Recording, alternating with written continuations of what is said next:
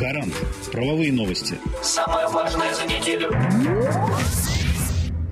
Скорректирован закон о дополнительных мерах поддержки семей с детьми. Поправками разрешено использовать материнский капитал на уплату первоначального взноса по кредиту на строительство или приобретение жилья, не дожидаясь достижения трехлетнего возраста ребенком, в связи с рождением которого возникло право на такой капитал.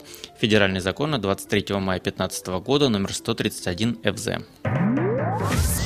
Федеральным законом от 23 мая номер 130 ФЗ уточнены сроки вступления в силу положений о запрете управления транспортными средствами в рамках предпринимательской или трудовой деятельности на основании иностранных национальных или международных водительских удостоверений. Согласно поправкам, запреты начнут действовать с 1 июня 2017 года. Дело в том, что фактический обмен удостоверений всеми иностранными водителями, работающими в России, требует значительных затрат времени. Введена процедура признания нежелательной на территории России деятельности иностранной или международной неправительственной организации. В частности, она предусматривает следующее. Деятельность организации, представляющая угрозу основам конституционного строя России, обороноспособности страны или безопасности государства, может быть признана нежелательной на территории России. Это влечет невозможность открытия в России структурных подразделений организации и прекращение деятельности ранее созданных подразделений. Кроме того, организации запрещается распространять информационные материалы. Нельзя осуществлять на территории нашей страны программы для такой организации. Решение о признании нежелательной деятельности организации принимается Генеральным прокурором по согласованию с МИДом России. Федеральный закон от 23 мая 2015 года номер 129 ФЗ.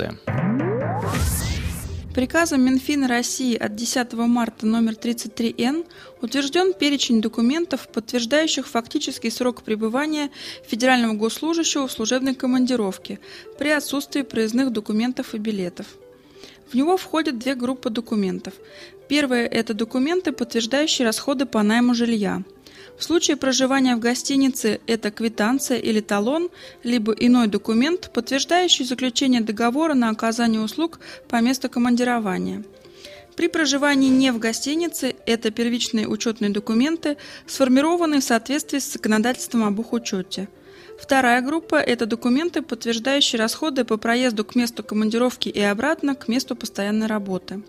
В случае проезда на служебном транспорте – это решение о направлении служащего в командировку на служебном транспорте, а также документы, подтверждающие использование такого транспорта. Пресс-служба Банка России сообщает, что приказом ЦБ от 26 мая 2015 года ООО «Росгосстрах» ограничено действие лицензии на осуществление ОСАГО.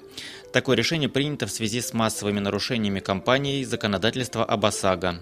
Непредоставление автовладельцам законной скидки за безубыточность, необоснованный отказ в заключении договора ОСАГО, навязывание дополнительных услуг. Решение об ограничении действия лицензии вступает в силу со дня его публикования в Вестнике Банка России.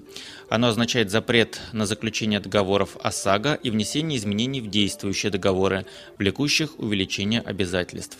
Страховая компания обязана принимать заявление о наступлении страховых случаев и исполнять обязательства по ранее заключенным договорам.